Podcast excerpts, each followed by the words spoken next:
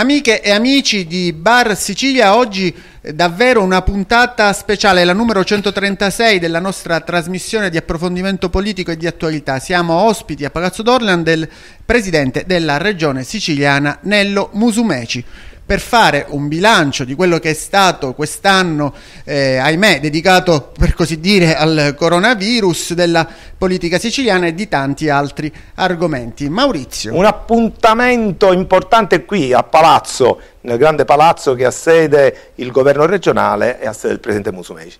Presidente, non possiamo che iniziare da quello che è stato caratterizzato quest'anno, da questo maledetto Covid, da questo maledetto coronavirus. Io in altri momenti ho detto che a mio avviso sia l'Italia, ma in particolar modo la Sicilia, si sono difesi veramente bene, sia nell'organizzazione e tutto quanto, tanto vero che ci siamo distinti. Ora purtroppo però siamo in seconda ondata, si presume già la terza ondata e aspettiamo il vaccino. Come gestiremo questa seconda e terza ondata rispetto a tutto quello che si sente e la gente non ha capito? Intanto mi consente di rivolgere un saluto a tutti gli amici che ci stanno seguendo e l'augurio di buon Natale e felice anno nuovo. Vi ringrazio di questa particolare presenza qui nel Palazzo del Governo, questa è la stanza storica dei presidenti della regione, se ne sono alternati 31 dal 1947 a cominciare dal padre fondatore, da uno dei padri fondatori dell'autonomia, Peppino Alessi di Caltanissetta. Rispondo subito alla sua domanda. È stato un anno terribile, un anno difficile e soprattutto imprevisto e imprevedibile, perché nessuno immaginava fra gli amministratori, fra gli uomini di governo, nessuno immaginava di dover mettere nel conto anche una epidemia che poi è diventata pandemia e che quindi ha coinvolto buona parte dell'umanità. Io sono convinto che eh, nessuno avrebbe scommesso un centesimo sulla capacità del sistema sanitario eh, siciliano di poter affrontare e reggere un urto così forte, così di impatto. Invece eh, ce l'abbiamo fatta, ce l'abbiamo fatta perché il sistema sanitario eh, si è rivelato fatto essenzialmente da persone capaci, animate di buona volontà, non soltanto personale sanitario ma anche parasanitario, gli infermieri, il supporto dei volontari. E se mi consentite una classe dirigente regionale che ha avviato subito un programma sano, concreto, serio, eh, costruttivo per certi aspetti che attraverso la consulenza con il comitato tecnico scientifico e attraverso decine e decine di notti insonni, eh, non solo del Presidente ma anche dell'assessore per la salute Ruggero Razza, di altri responsabili, siamo riusciti ad evitare il peggio. È chiaro che se dovessimo fare l'elenco dei ritardi, delle omissioni, eh, dei disservizi, delle disfunzioni, resteremmo a parlare per ore e ore. Del resto lo abbiamo visto, nessuna regione in Italia è stata immune eh, da, nei da difetti e come si poteva restare immuni di fronte ad un'esperienza tragica, drammatica, dai contenuti assolutamente imprevedibili, come si poteva?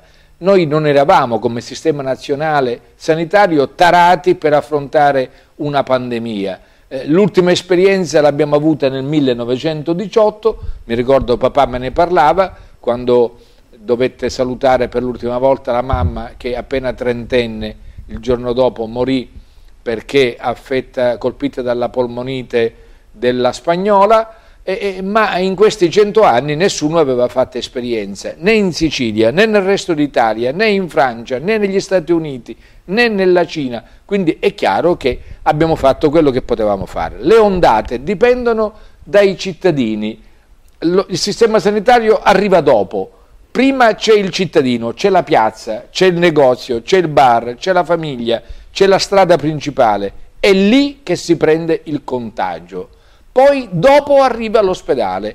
Ecco perché eh, noi continuiamo a sperare che il senso di responsabilità individuale e collettiva eh, possa prevalere soprattutto in questi giorni eh, di festività natalizie proprio perché si debba evitare poi di dover ricorrere all'ospedale e quando si va all'ospedale c'è una serie di problemi legati non soltanto all'esito incerto della patologia, ma anche al fatto che ci vogliono i posti letto e i posti letto possiamo costruirli, ma non sappiamo cosa farne se non c'è il medico. Il medico non può essere generico, deve essere specialista.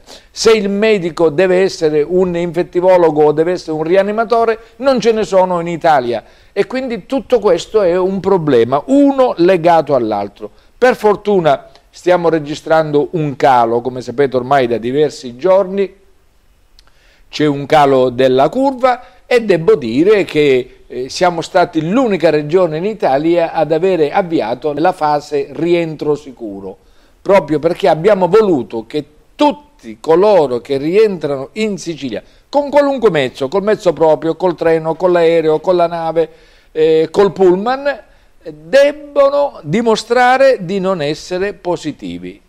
E se dovessero risultare positivi, come è capitato in questi giorni, attraverso le nostre postazioni, che sono state frutto di commenti favorevoli, devo dire, e di tanti apprezzamenti, se dovesse risultare positivo viene consegnato al sistema sanitario regionale con la pazienza che deve avere un soggetto positivo, sperando che poi entro alcune settimane possa uscirne e tornare alla vita quotidiana. Abbiamo parlato col Presidente, il Presidente ha parlato di quello che ha fatto la Sicilia per contenere e per affrontare l'emergenza coronavirus. Io vorrei parlare di quello che invece farà l'Europa e che cosa si sta preparando per, dall'Unione Europea per eh, appunto affrontare un altro tipo di emergenza, non solo quella sanitaria ma anche quella economica. Mi riferisco al Recovery Fund e mi riferisco anche ad un utilizzo di quelli che sono i fondi del Recovery Fund in particolare la eh, impossibilità paventata di non poter utilizzare i fondi per infrastrutture, in particolare l'infrastruttura principe che per la Sicilia eh, è fondamentale, il ponte sullo stretto. Che idea si è fatto? Lei ha parlato di un tentativo di furto con destrezza ai danni del sud, parole che sono forti e severe. Sì, e lo ribadisco.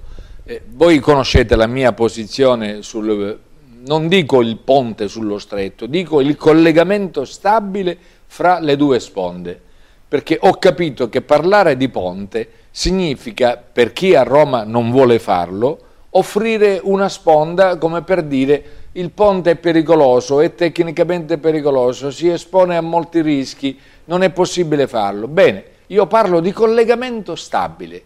A me non interessa che il gatto sia bianco o sia nero purché prenda i topi.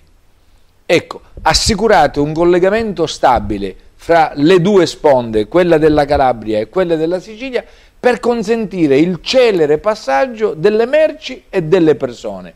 Poi come deve essere fatto e cosa deve essere fatto è compito dei tecnici. Io nella vita profana faccio altre cose, faccio il bancario Qui faccio il Presidente della Regione, ma non ho competenze tecniche per poter dire quale deve essere la soluzione migliore. E credo che non ce l'abbia neanche il Ministro delle Infrastrutture, che deve avvalersi di gruppi di consulenza. Ecco, io credo che il ponte sullo stretto per la Sicilia o il collegamento sullo stretto per la Sicilia con il resto dell'Italia sia un presupposto essenziale se si immagina quello che può essere il Mediterraneo, quindi la macro regione, fra dieci anni. Fra dieci anni cosa sarà l'Africa? Fra dieci anni cosa sarà il Medio Oriente? Fino a che punto si svilupperà la colonizzazione, fra virgolette, della Cina nel continente nero? Questa è la domanda che ci poniamo. La Sicilia nella macro regione mediterranea quale ruolo può giocare? Se rimane senza infrastrutture, continua a giocare il ruolo che, che finora ha, ha svolto, cioè ruolo di marginalità e di perifericità. Siamo l'ultimo lembo di terra dell'Europa rispetto al cuore del continente europeo. Se vogliamo diventare protagonisti, dobbiamo attrezzarci per diventare la base logistica delle navi che sempre più numerose attraversano il Mediterraneo. Dico attraversano perché non si fermano sulle coste siciliane come la cartina geografica suggerisce, ma passano sotto le coste della Sicilia, salutano, vanno verso lo, lo, stretto di Gibilterra, fanno la circumnavigazione della penisola iberica e poi si fermano sui porti del Baltico, dell'Europa del Nord. È una follia. Se invece noi avessimo infrastrutture strategiche adeguate, le navi che arrivano dal canale di Suez si fermerebbero sulle nostre coste, scaricherebbero il materiale, il materiale verrebbe lavorato nel retroporto e con un sistema di logistica verrebbe destinato dove deve essere eh, destinato, quindi nelle località sia del nord Italia e sia dell'Europa. Perché questo non si può fare oggi? Perché nessuno 10, 20, 30, 40 anni fa ha pensato a realizzare in Sicilia un porto hub, perché nessuno ha pensato a realizzare il collegamento stabile, perché nessuno ha pensato a velocizzare le ferrovie in Sicilia, perché nessuno ha pensato a chiudere il cerchio delle autostrade in Sicilia. E questa è l'amara verità.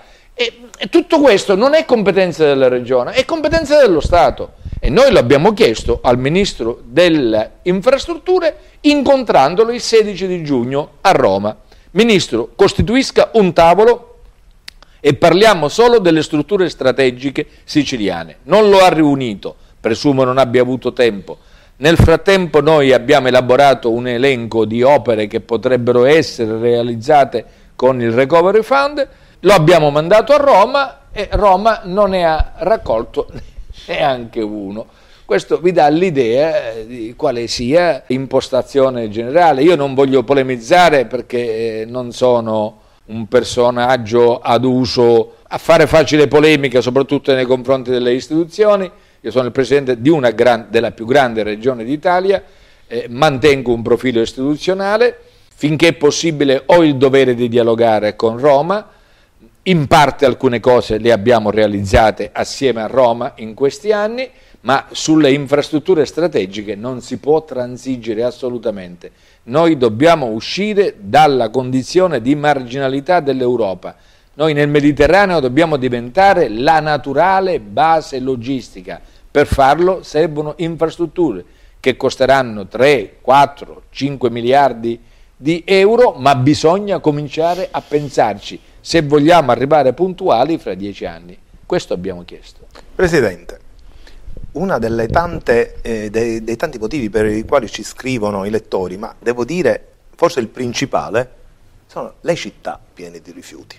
Ora mi rendo conto che ci sono competenze diverse, competenze dei comuni, competenze delle strutture dedicate alla, alla raccolta, anche allo stoccaggio, la differenziata è quanto. Però un dato di fatto che Palermo, come Catania, che Messina, come Bagheria, tutte quante lamentano le cronache che noi scriviamo sul nostro giornale, ma anche un po' tutti, che siano pieni di rifiuti. Dall'altro lato si vede che si pensa che già è stato fatto un grande passo avanti, circa il 40% differenziata, ma ancora il 60% si buca per terra e si mette lì.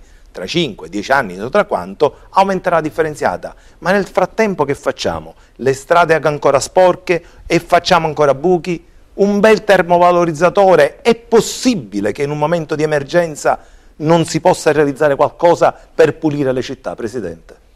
Le rispondo nel più breve tempo possibile.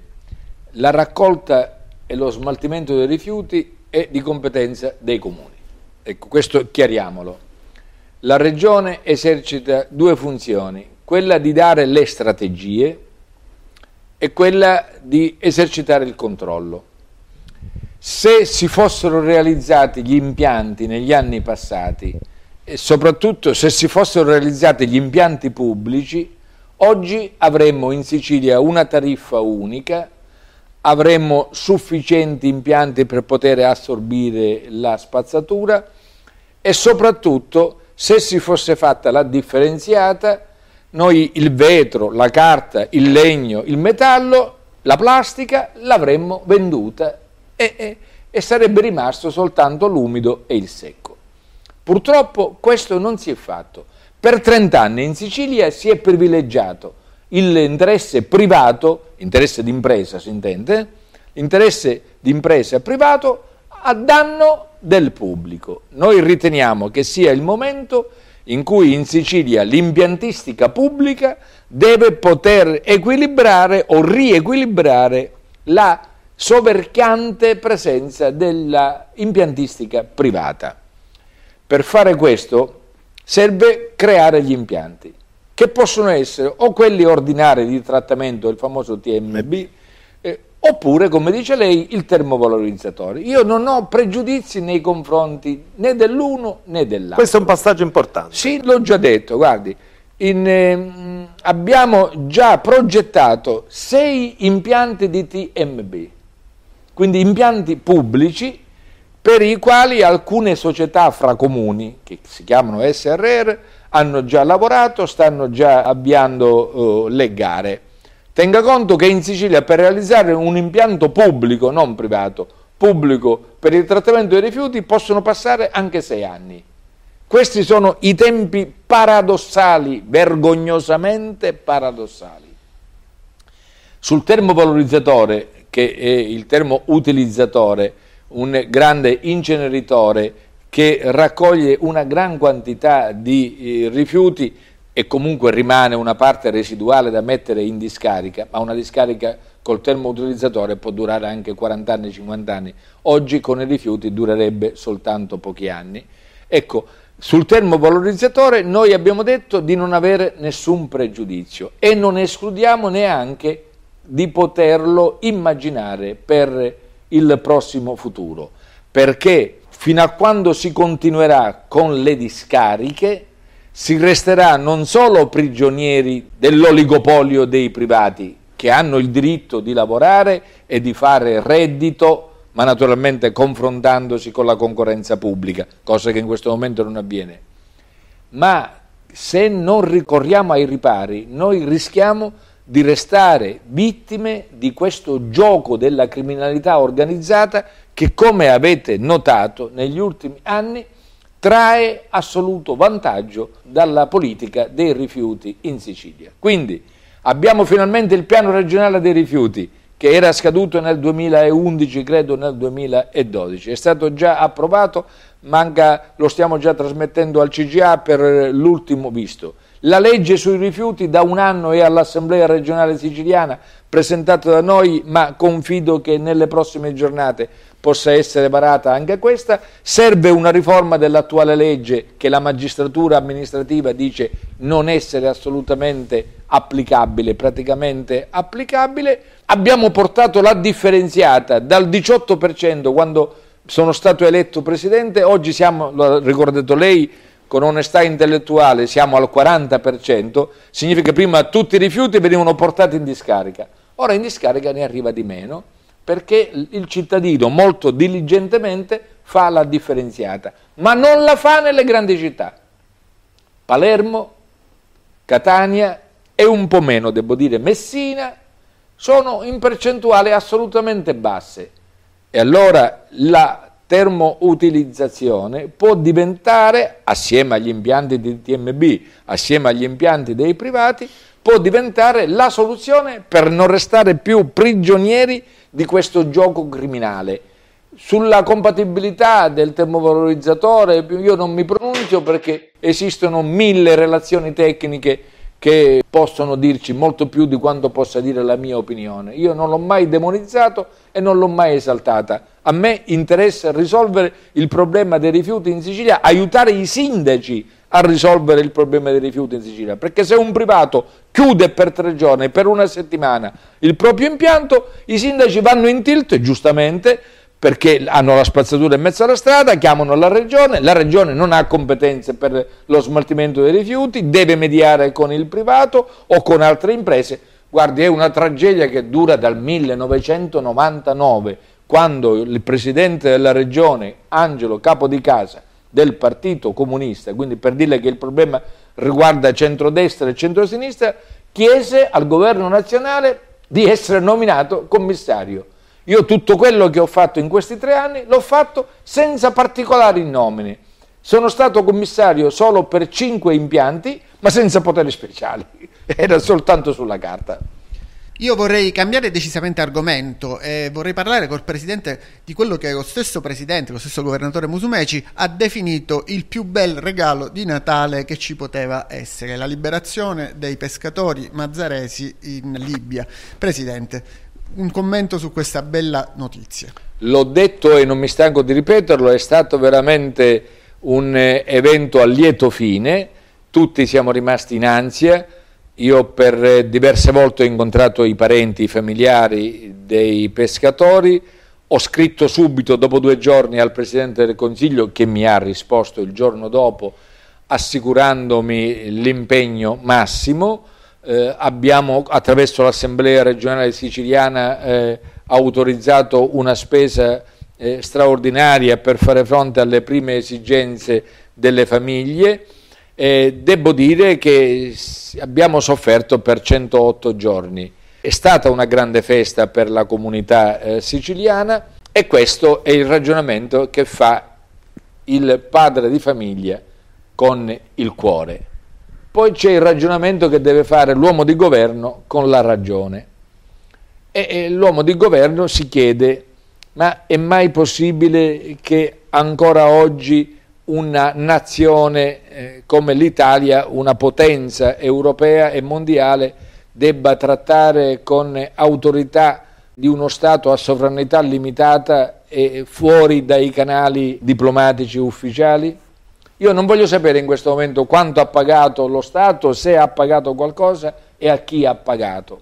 In questo momento mi interessa sapere che mentre io sono con voi, i pescatori stanno con le proprie famiglie e questa è la cosa più importante. Però attenti, creiamo un precedente che è pericoloso. Ecco perché io credo eh, di aver fatto una cosa giusta eh, se nei giorni scorsi, due giorni dopo la notizia della liberazione dei pescatori, ho scritto al Presidente Conte chiedendolo di affrontare in maniera definitiva la vicenda delle acque territoriali nel Mediterraneo. È una vicenda, lei è giovane di una certa età, eh, non è naturalmente come il collega che mi ha posto la domanda, ma lei ricorda che già negli anni 70 si continuavano a registrare eh, raffiche di mitra, eh, sequestri di battelli. Ora, la nostra marineria siciliana non è possibile che esca dal porto col pericolo di non poter tornare a casa. Ecco, I nostri pescatori, Dio sa quanti sacrifici fanno, escono da casa e a volte mancano intere settimane per guadagnarsi un pezzo di pane. Ecco perché nel mare Mediterraneo bisogna finalmente affrontare e definire i limiti dell'acqua territoriale. I libici ritengono di doversi spingere diverse miglia oltre il limite della loro competenza, noi non riconosciamo questa loro pretesa, intervenga l'Unione Europea. Per questo io ho scritto al Presidente Conte chiedendo un impegno, ma le dico di più, da Presidente della Commissione eh, Euro-Mediterranea, eh, io interesserò ai primi del 2021 direttamente la Presidente della Commissione europea, perché questo tema va affrontato esattamente come in questi giorni si sta affrontando il tema della compatibilità o delle pretese della pesca fra Francia e Gran Bretagna dopo la Brexit.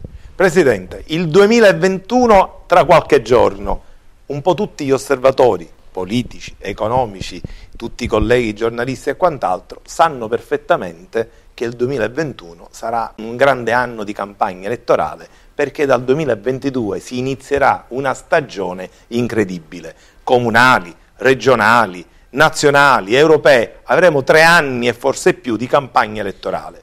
Lei tre anni fa, forse un po' prima, ha creato un movimento, un partito, diventerà bellissimo. Sei anni fa. Sei anni fa, che l'ha portato a diventare governatore di questa splendida regione. Assieme alla coalizione. Assieme alla coalizione. E lì una domanda sorge spontanea.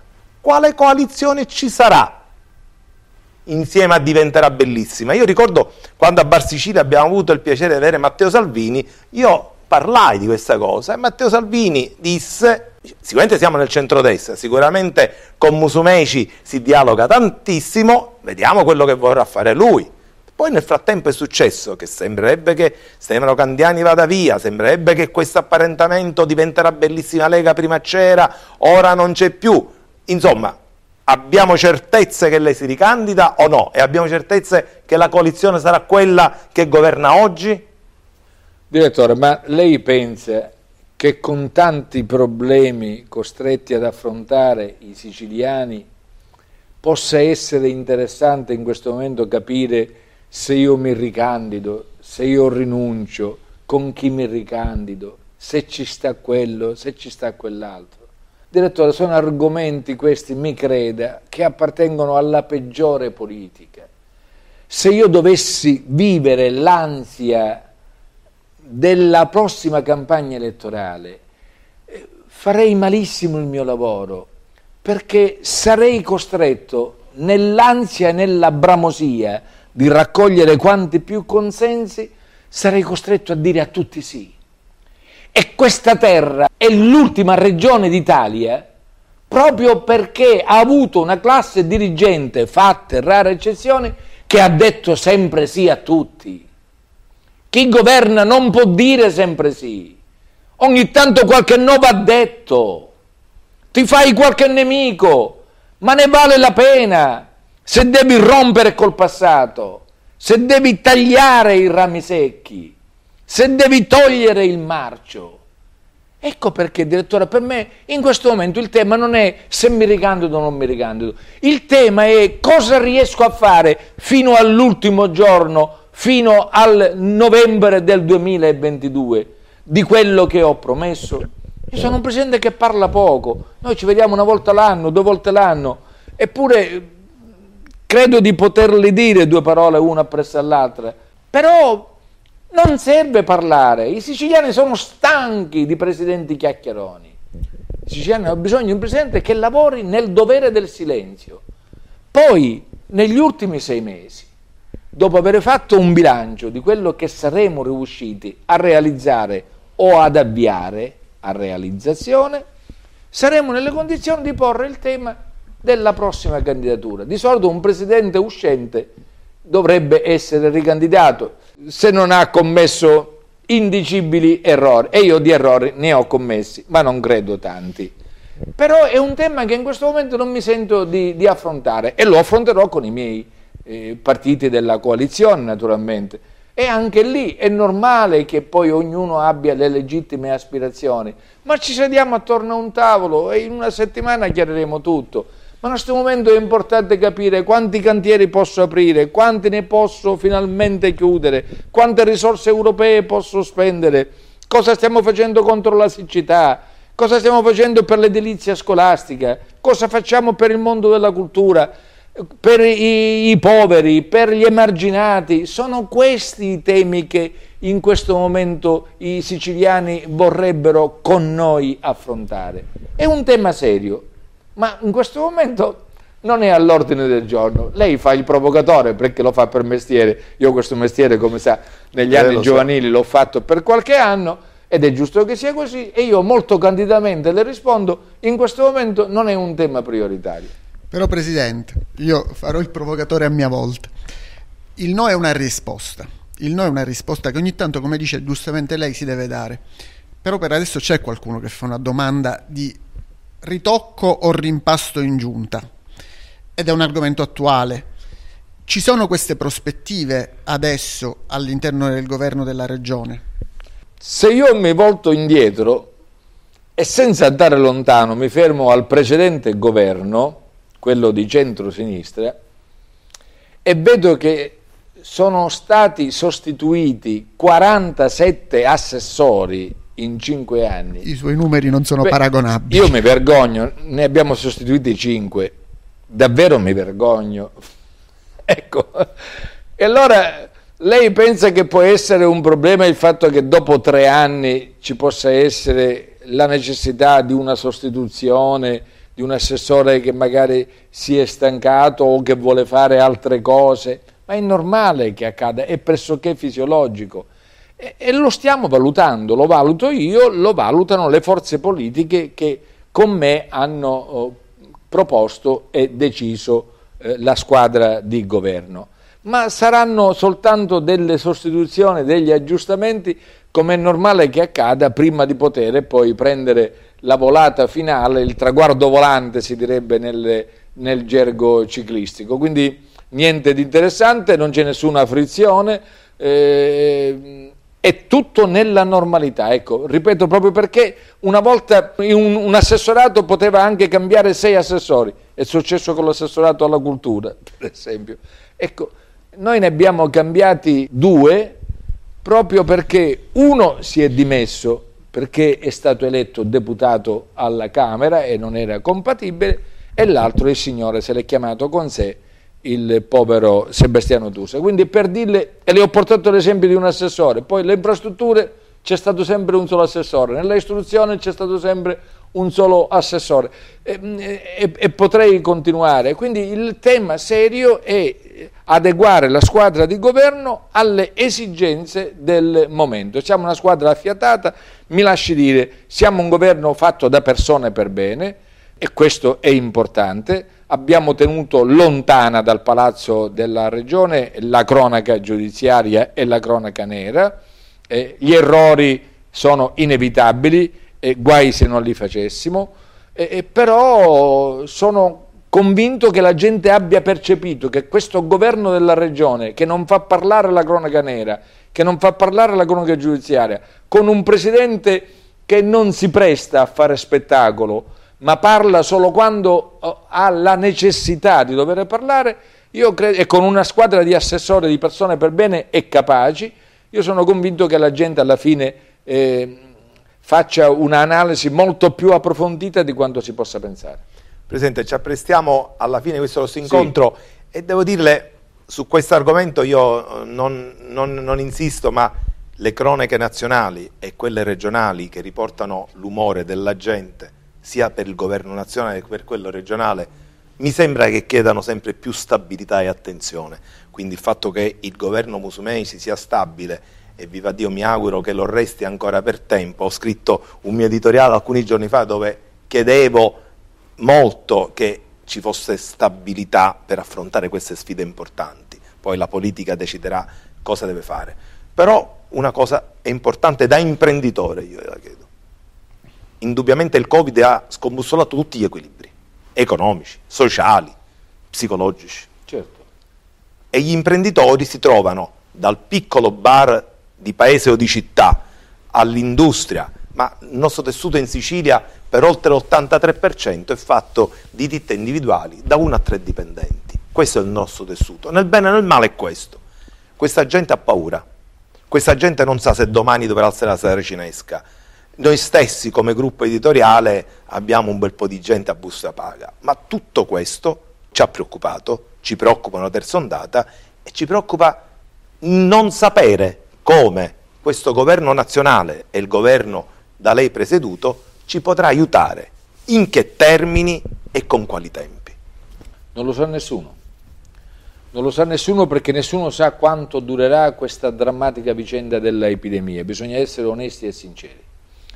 Vede, i provvedimenti di sostegno arrivano, arrivano dall'Europa a Roma, poi ai cittadini arrivano o da Roma o da Palermo. Da Palermo possono arrivare le briciole perché noi abbiamo risorse assolutamente limitate.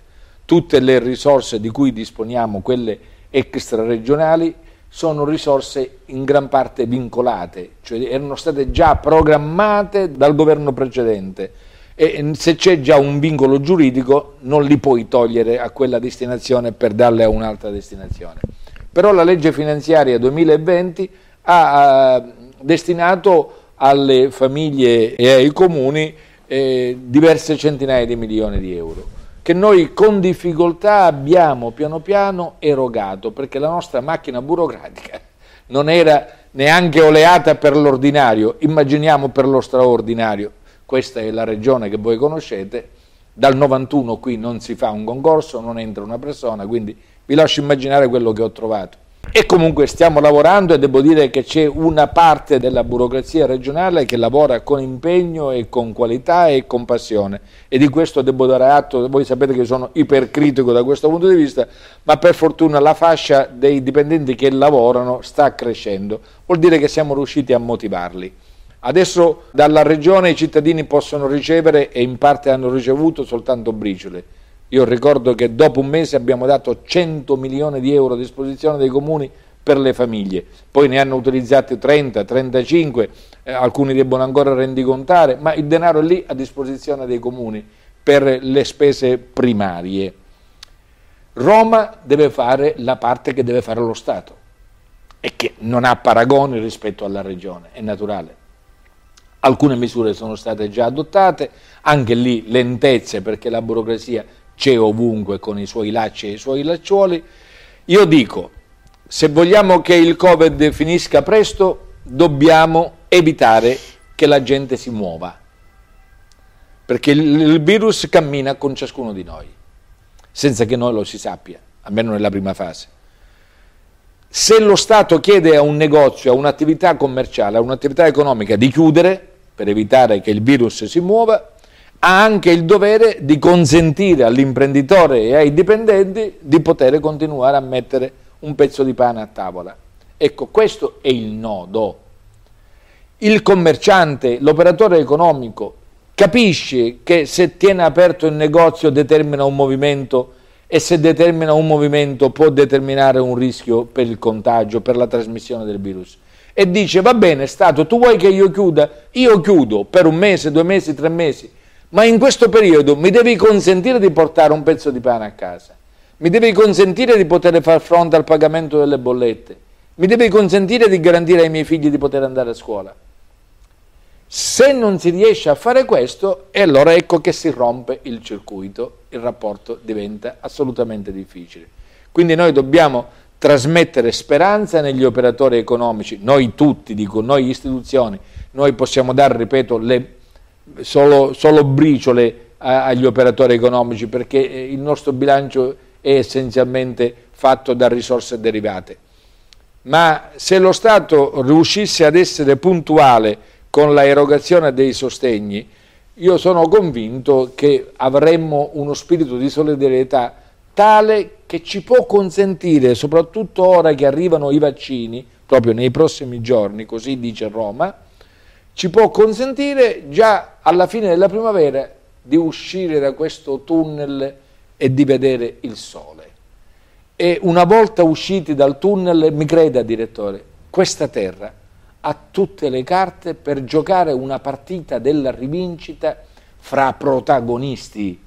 Un mese prima che arrivasse il virus, a gennaio, noi eravamo una delle sette regioni più appetibili al mondo in termini turistici.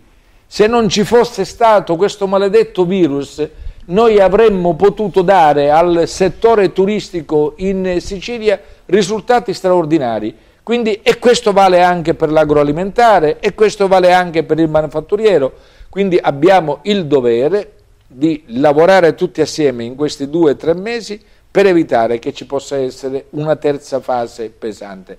Ma dipende da noi, non dipende né dai medici né dal sistema ospedaliero e neanche dal governo regionale, dipende da ciascuno di noi. Io quindi sono ottimista, ho il dovere di esserlo certo. quasi per legge, perché chi governa deve essere ottimista, ma ho anche la necessità di richiamare ognuno di noi alle proprie responsabilità. E allora io chiedo al Presidente di fare un augurio, visto che siamo proprio in prossimità del Santo Natale, un augurio a tutti i siciliani dalle nostre telecamere. Io davvero, sinceramente, vi dico, eh, lo faccio con tutto il cuore, ma prima di farlo da Presidente della Regione lo faccio da nonno e, e da padre. Noi siamo un popolo particolare, guardi, noi siamo l'esagerazione dell'Italia, noi siciliani, nel bene e nel male. Eh, abbiamo saputo soffrire tantissimo nei millenni, siamo caduti tante volte, abbiamo trovato la forza per rialzarci e quindi siamo un popolo paziente, purtroppo siamo anche rassegnati e, e dobbiamo vincere il sentimento della rassegnazione. Io sono convinto che come abbiamo dimostrato in questi mesi di non essere secondi a nessuno nel sistema sanitario nazionale, dobbiamo continuare a dimostrare di essere responsabili, di adottare una condotta improntata alla cautela, alla prudenza e soprattutto di essere ottimisti per aprire i cuori alla speranza. dobbiamo farlo soprattutto stando accanto agli ultimi e non garantiti alla gente che non ci crede più, alla gente che si è rassegnata e capire che dopo tanto buio c'è sempre il ritorno della luce e questa luce la possiamo accelerare se assieme noi e la comunità, al di là dei partiti, al di là dell'appartenenza, ecco, se riusciamo tutti a trovare la voglia e la forza di costruire, di prendere in mano il nostro futuro e di saperlo costruire, soprattutto per non far andare via i nostri ragazzi che hanno il diritto di andare via purché lo facciano con un biglietto di ritorno. E quindi buon Natale per chi ci crede, se potete preparate un piccolo presepe, se potete, eh, perché attorno al presepe eh, si riforma la famiglia e tornano i ricordi della nonna, di quando si andava a prendere il, eh, il muschio, di quando si andava a comprare la pecorella che mancava, lo scantato do presepe e tutto quello che ricorda la nostra infanzia. Se non siete credenti e non ritenete di fare il presepe, pazienza, fa lo stesso, brindate, brindate alla salute con una memoria e con un ricordo a quelle oltre 2000 persone che in Sicilia non ce l'hanno fatta a sopravvivere. Ecco, nel ricordo di queste eh, persone che se ne sono andate senza neanche un saluto, noi dobbiamo vivere il Natale come momento di riflessione, ma anche come voglia di riscatto per il domani che verrà. Noi ringraziamo il Presidente, vi invitiamo a lasciare i vostri commenti alla nostra casella di posta elettronica barsicilia.it, vi salutiamo e vi facciamo tanti auguri di buon Natale. Auguri!